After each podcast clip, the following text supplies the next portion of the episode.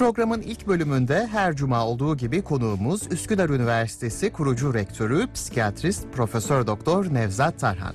Kendisiyle mükemmeliyetçiliğin sınırını konuşacağız.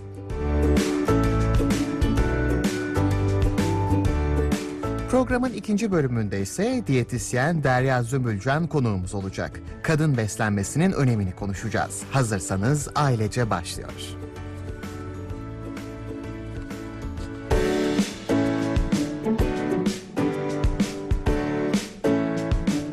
Ailece hafta içi her gün 10 haberlerinin ardından TRT Radyo 1'de sizinle.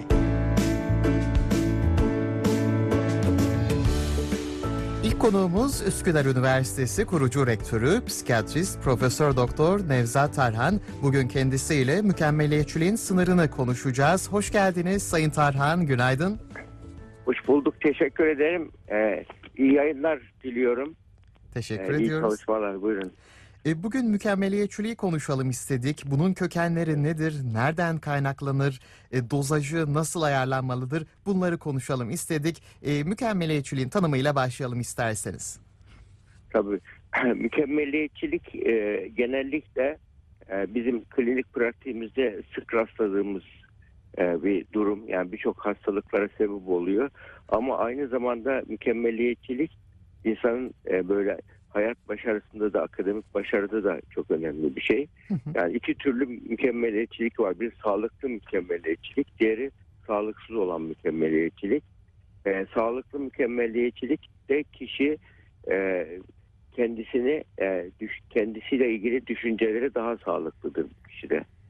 Kendisiyle ilgili düşünceleri sağlıklı olduğu için bu kişiler e, böyle mesela standartları yüksek olan kişilerdir. Kendisiyle ilgili, hayatla ilgili.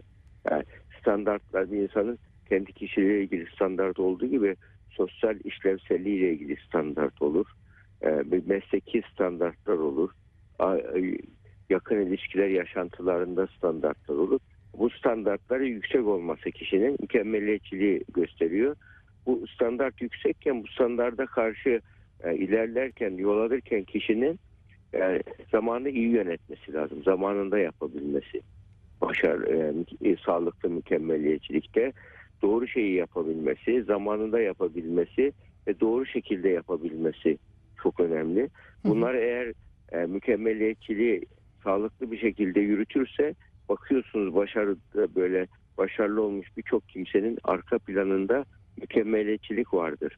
Bu kapital sistem de başarı ve proje odaklı bir sistem olduğu için insanları mükemmeliyetçiyi çok teşvik ediyor Batı kültürü. E, mükemmeliyetçi kişiler de bir başarı tutkunuysalar eğer eğer bunun arkasında mükemmeliyetçiliği iyi yönetemiyorlarsa da çok kolaylıkla bunalıma giriyorlar. Çok kolaylıkla depresyon ortaya çıkıyor. Yahut da psikosomatik hastalıklar dediğimiz mide, bağırsak. Çünkü beyinleri sürekli stres hormonu salgılıyor bu kişilerin. Stres hormonları da herkesin bir hedef organı var. Kimisinin midesi spazm oluyor, kimisinin bağırsakları, kimisinin cildi, alerjiler, ürtikerler vesaire oluyor. Kimisinin kasları kasılıyor, fibromiyaljiler oluyor. Başarılar oluyor, tansiyon, kalp ritmi etkileniyor, tansiyon yükseliyor, e, çarpıntılar oluyor. Bu bakıyorsunuz bunların kişilik olarak aradığımızda, ara, incelediğimizde e, mükemmeliyetçi kişilikler olduğunu görüyoruz bu kişilerin. E, ama mükemmeliyetçilik bu sağlıklı ol, olmayan mükemmel, mükemmeliyetçilik. Sağlıklılarda kişi mükemmeliyetçi olur ama olumsuza odaklı yaşamaz. Hem olumsuzu görür hem olumluyu görür. Olumluya odaklı yaşar. Yani mükemmeli hedeflemez. Elinden gelenin en iyisini yapmayı hedefler. Ve zamanı en iyi şekilde yönetmeyi hedefler. Kusurlarına karşı da kendisini bağışlayıcı olabilir kişi. Öyle durumlarda e, sağlıksız olan mükemmeliyetçiliklerde kişi kendisi kusurlarını baş, baş, e, bağışlamaz ve devamlı kendisine böyle e, sürekli suçlar, utanç duyar, yani kendisi değersiz görür ve intihar vakaları çok oluyor bu sağlıksız olan mükemmeliyetçilerde. Ve bu kişiler çoğu kusursuzluk meraklısı oluyorlar. Hatta bazı mükemmeliyetçiler böyle e, duygusal kabız dediğimiz durum ortaya çıkıyor. Yani duygusal kabızlıkta nasıl oluyor ki? Duygularını bastırıyorlar. O derece mükemmeliyetçi ki dışarı duygu yansıtmıyorlar. Yani böyle takdir, övgü, onay sözleri kolay kolay kullanmıyorlar ve kendilerine karşı da acımasız duygusal olarak yani kendi duygularını da okuyamıyorlar. Duygusal okur yazarlıkları düşük oluyor bu kişilerin. E, bu kişiler de tabii yanlış anlaşılıyor. Mesela bazen mükemmeliyetçi kişi hedefine ulaşmak için güçlü rol oynar. Yani e- e- gayet neşelidir fakat içinde fırtına esiyordur. Dışarıdan ya sen ne kadar mükemmeliyetçisin, ne kadar başarılısın, ne kadar iyi insansın dedirtir. Fakat içinde öyle değildir. Yani bu mükemmeliyetçiliğin e, be- bek- mükemmeliyet beklentisi gerçekçi ise kişinin o kişi e, başarıya götürüyor. Gerçekçi değilse başarısızlığa götürüyor. Mesela biraz somut bir örnek vereyim. Hani başarı e, ayrıntı e, e, şeydedir söylenir hep böyle. Yani başarı ayrıntıdadır denir. Ama şeytan da ayrıntıda. Başarı nasıl ayrıntıda? Hedefe yönelik bir mü- mükemmeliyetçiliğin varsa, hedefe yönelik bir ayrıntıcılığın varsa bu seni başarıya götürür. Ama hedefle hiç ilgisi olmayan, e, hedefe giderken şu, şu niye burada masada eğri durdu, bu niye burada durdu tarzında konuları zihninizi fazla yorarsanız bu sefer insanı şeytan ayrıntıda durum ortaya çıkar. Kişiyi hata yaptırır, e, ya- yanlışlara yöneltir. Devamlı kaygı yüksek olan kişilerdir bunlara. Mükemmeliyetçi kişilerde bir de yaygın anksiyete bozukluğunu çok rastlıyoruz. Yani bu kişiler hiç rahatlatamadıkları için kendini hep tetikte oluyorlar. Yere bir şey düşse hopluyorlar mesela. Televizyon sesi fazla açılsa e, tedirgin oluyorlar. Böyle sese, gürültüye karşı da rahatsız olabiliyor bu kişiler. Bu da e, böyle sağlıksız olan mükemmeliyetçiler. Bir ailede de bu önemli. Yani anne baba mükemmeliyetçi, çocuk diyelim 97 aldı. Evet. Sanıyoruz ki Sayın Tarhan kısa bir süreliğine hattan düştü. Ama bağlanabilir herhalde diye düşünüyoruz. Bugün mükemmeliyetçiliği konu- konuşuyorduk. Ee, bir hayli önemli noktalara da dikkat çekti Sayın Tarhan. E, çünkü hepimizin aslında maruz kaldığı farklı dozajlarda bir durum. E, Türkiye'deki ailelerin de büyük bir çoğunluğu aslında e, farkında olmasa da mükemmeliyetçi özellikle de sınav dönemlerinde tam da bu işin e, kişiliğimize işleyebileceği, olumsuz etkileyebileceği ergenlik dönemi ve e, genç e, er- geç ergenlik döneminde daha doğrusu ilk gençlik dönemlerinde de sınavlara hazırlandığımız dönemlerde bu mükemmeliyetçi tavırlar bizleri de sıkıntıya sokabiliyor psikolojik olarak. Çünkü e, sınavlara hazırlandığımız bir dönemde herkes işte kimin çocuğu ne kadar net yapmış, kimin çocuğu ne kadar iyi, başarılı gibi söylemlerde bulunabiliyor. Bunu çok sık yaşıyoruz. E, bu nedenle özellikle de ergenlerde ve ergenlik sonrası süreçte mükemmeliyetçiliğin etkilerini biz olumsuz olarak görüyoruz. Türkiye'deki ailelerden e, bunun tesirlerini görebiliyoruz. E, Sayın Tarhan'la da bu konuyu konuşuyorduk. Bunun dozajı ne olmalı, sağlıklısı ne olmalı bunu konuşuyorduk. E, kendisi bağlandı sanıyoruz ki şu anda. Evet, Sayın evet, Tarhan bağlandı. buyurunuz efendim. Bu e, mükemmeliyetçilik işte sağlıklı sağlıksız ayrımını yapmaya çalışıyorduk. Sağlıklı mükemmeliyetçilik insanı hedefe götürür, başarıya götürür ve şeydir. Yani insan e, zamanı çok iyi yönetebilir. Mesela kaynak yönetiminde çok başarılı olur sağlıklı mükemmeliyetçiler. İnsanda bir kaynak e, elimizde bir üç, e, üç tane önemli kaynak kaynak var doğduğumuzda itibaren. Biri ömür kaynağı insan, zaman yönetimi. İkin- İkincisi psikolojik kaynaklar. Üçüncüsü maddi kaynaklar, para, mal, mülk gibi bu kaynaklar. Üç kaynağı doğru yönetebilmesi, zamanı doğru yönetebilmesi ve kendi psikolojik sermayesini, sosyal sermayesini doğru yönetebilmesi. Parasal sermaye gibi. Bunun için çocuklara bizim daha 10 yaşına gelmeden kaynak yönetimini öğretmemiz gerekiyor. Bir anne baba, bütün anne babalar için. Kaynak yönetimi nedir? Kaynakta tipik havuz vardır. Havuzu büyütürsünüz. Input modülasyon, output modülasyon yaparsınız. Yani girdileri artırırsınız, havuzu büyütürsünüz. Çıktıları kontrollü, çık, akıllıca çıktıları harcarsınız. Ve ona göre havuzu büyük tutarsınız. Havuzunuz büyük oldukça da e, yatırım kabiliyetiniz, hareket kabiliyetiniz büyür. Burada kaynak yönetimi temel ilkeleri. Psikolojik kaynaklar da öyle mesela. E, psikolojik kaynağı zengin olan kişi sevgi zengini olur. Ama sevgiyi lüzumsuz harcamaz. Herkese harcamaz. Yani hak edene verir sevgiyi. Ve çocuk iyi şeyler yaptığı zaman sevgisini tezahür eder. Yanlış şeyler yaptığı zaman mesela onaylamadığını hisseder. Bu sevgiyi akıllıca yönettiği zaman anne bir baba ne olur? Çocuk nerede annem kızacak, nerede kızmayacak diyebilir. Davranış kontrolü olur. Bizim ailede birçok şeyde yaşadığımız problemlerde karı koca olsun, çocuklar arasında olsun duygu ifade sorunları, duygusal okuryazar sorunları, duygusal kabızlık dediğimiz sorunlar çok fazla oluyor bu kişilerde. Bu özellikler nedeniyle bu kişiler ne yapıyor? Hedefe e, kaynaklarını iyi yönetemedikleri için duygusal kaynaklarını her herkese sevgi böyle cömert oluyorlar ama müsrif derecede bir sevgi cömert oluyorlar. Bu sefer o kişi bir şey üzüldüğü zaman kimse onu kale almıyor. Nasılsa üzülse de bir gün sonra birkaç saat sonra tekrar eskisi gibi davranacak diyor. Yani sevgiyi de bir kaynak yönetimi, yönetimi gibi yönetebilmek e, önemli burada. Şimdi mükemmeliyetçilik de bunun bağlantısı ne? İşte mükemmeliyetçi kişiler sevgi yönünden tutucu oluyorlar çok.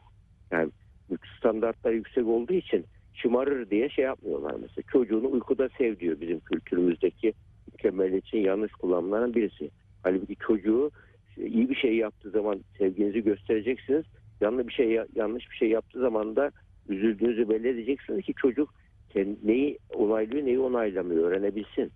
Yani biz, bize birçok şey geliyor böyle sorunlu çocuk vaka geliyor. Görüyoruz ki emin ol anne babada duygu ifadesi çalışıyoruz. Bırakıyoruz çocuğu. Yani anne baba çocuğa ne üzüldüğünü belli ediyor ne kızdığını belli ediyor. Çocuk da yaptığım doğru mu yanlış mı diye ayrımını yapamıyor bunun.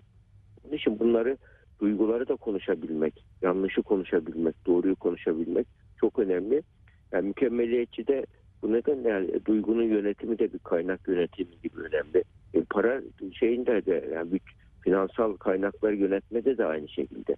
Bazı mükemmeliyetçi kişiler mesela e, böyle hırs derecesinde şeyler oluyor. Hep kazanma hırsında oluyorlar. Doğru. Yani yatırım konusunda e, sağlıklı olmuyorlar. Sahip olduklarını korumaya yönelik oluyor. Ve bazı korkular oluyor bunların. Parasız kalma korkusu oluyor mesela. Bu bakıyorsun biriktirirler. Kendisi yoksul yaşarlar ama büyük bir servetin üzerindedirler. Bunlara da bakıyorsun çok çalışmış kişilerdi zamanında. Ama yani kaybetme korkusu nedeniyle statükocu olmuşlardır. Ve artık şey yapamazlar. Büyümeyi durdururlar. Yani birçok aile şirketinin dağılma sebebi de budur. Ama yani birçok e, yeniliği kaçırırlar. Yani mükemmeliyetçiliğin tutuculukla ilgili bir bağlantısı da vardır. Bunun için bazı mesleklerin bir hastalığıdır bu. Mesela bizde bizim e, ben asker kökenli olduğum için oradan biliyorum silahlı kuvvetlerde mükemmeliyetçilik çok şeydir. Bu işte ISO 9000'ler vesaireler çıktığı zaman ben onu GATA'dayken inceledim. Ya baktım bizim ordumuzda var bu silahlı kuvvetlerde bunun bütün hatta tuvaletlere ve talimat asılır. Her şey belirlenmiş, yapılmış. Mesela sorumluluk duygusu öyle yüksek ki e, ordumuzda halen de öyle. İnşallah bozulmaz. Halen de öyle. Ordumuzda nasıl bu? Mesela komutan sadece yapılan işlerden değil, yapılmayan işlerden de sorumludur. Kışlalarda şu yazar, e, yani özellikle böyle mükemmeliyetçinin önemli olduğu e, komutanlar buna çok önem verir. Vatan vatanseverlik, yani vatanı çok sevmek, vatan için çok çalışmaktır gibi böyle e, şeyler var, sloganlar üretirler. Yani ben vatan severim diye övünmek değil, görevini tam yapmaktır. Vatanını çok sevmek, görevini tam yapmaktır gibi böyle yaparlar. Yani komutan sadece yapılan işlerden değil, yapılmayan işlerden de sorumlu derler. Onun için durumdan vazife kolaylıkla çıkarırlar. Bu meslek ahlakıdır, öğretili ve çok gereklidir. Çünkü savaşta bir hata ordunun mağlubiyetine sebep oluyor. Yani insan diyelim ben hiç unutmam bir zamanlar bir uzman arkadaşımız vardı. Bir hastaya böyle bir tetkik istememiş.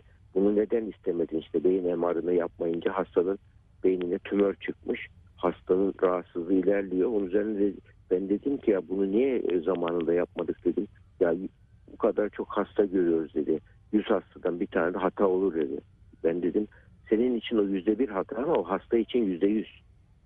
Onun için böyle bazı mesleklerde 6-0 ihtimal mesela diyelim uçuş pilotluk 6-0 ihtimali bile göz önüne alması gerekir.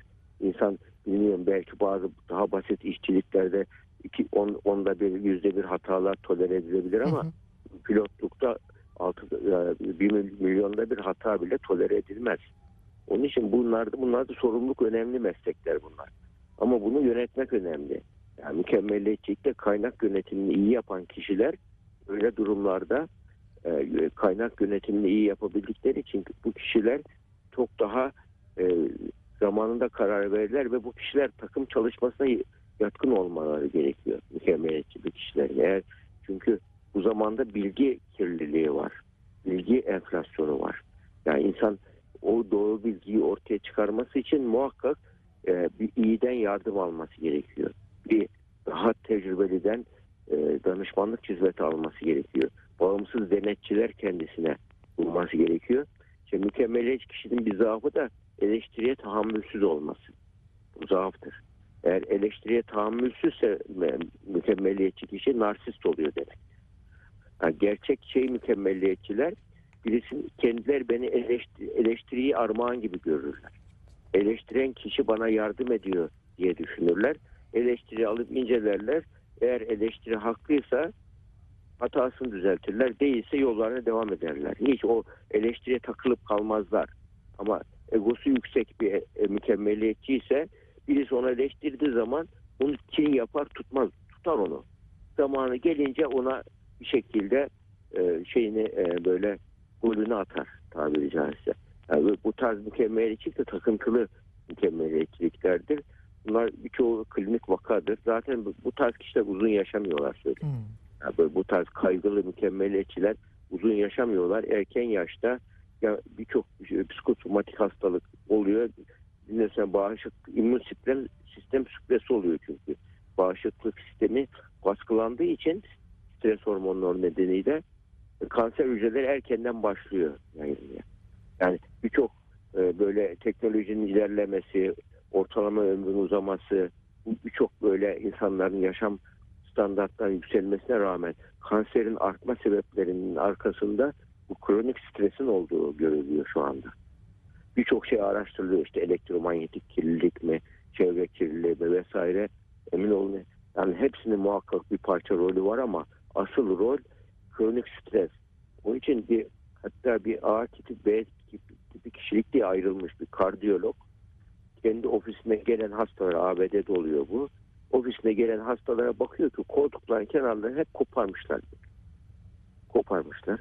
Yani ondan sonra bir gün e, kadın doğumcu bir arkadaşına gidiyor. Oradaki koltuklar pırıl pırıl. Ya senin koltuklar çok sık mı değiştiriyorsun? Ben neredeyse 2-3 ayda bir koltuk değiştiriyorum. Sen niye? Yok mi? Ben bir senedir duruyor bu. O üzerine o zaman benim hastalarda bir tuhaflık var diye meraklı işte. Yani Amerika'daki en güzel özellik bu. Böyle şey vardır.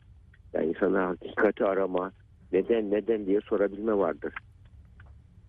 Ee, sorabilme vardır. Bu nedenle e, bu şeylerde e, özellikle e, e, o, o mesela kardiyoloğun rastladığı durum şu şekildedir. Kardiyolog şöyle şey yapar. e, şöyle düşünmüştür. E, araştırıyor. Nedenini araştırıyor bunun. Nedenini araştırırken şu e, karara varıyor. Diyor benim şeyler farklı diyor. Bakıyor ki onlar aceleci sabırsız kişiler. Aceleci sabırsız kişiler aceleci sabırsız oldukları için kıpır kıpır duramıyorlar. Koltuğun ucunda oturuyorlar. Devamlı kalpleri çarpıyor. Devamlı elleri titriyor. Böyle kişiler ve mükemmeliyetçi kişiler olduklarını tespit ediyor. Ve bunlara A tipi kişilik diyor. Ve, ve diğer kişilik tipine bakıyor. B tipi kişilik. Bunlar soğukkanlı, düşünerek hareket ediyor. Temkinli hareket ediyor. Danışarak hareket ediyor. Panik yapmıyor. Yani özellikle bazı kişiler vardır. Beyninin bir tarafı mükemmel olsun, tam olsun der. Bir tarafı da çabuk olsun, hemen olsun der. Kişi kendi kendini sandviç haline getirir. Sıkışır kalır. Ve bu kişiler çoğu klinik vaka haline geliyor. Onun için A tipi kişiliklerin çoğu ve bu kişilerde kalp hastalıkları üç misli fazla, koroner kalp hastalıkları üç misli fazla, e, kalp krizleri de beş misli fazla. Gastrointestinal mide bağırsak hastalıkları da üç misli fazla. Oldukça yüksek bir oran. Yani oldukça yüksek.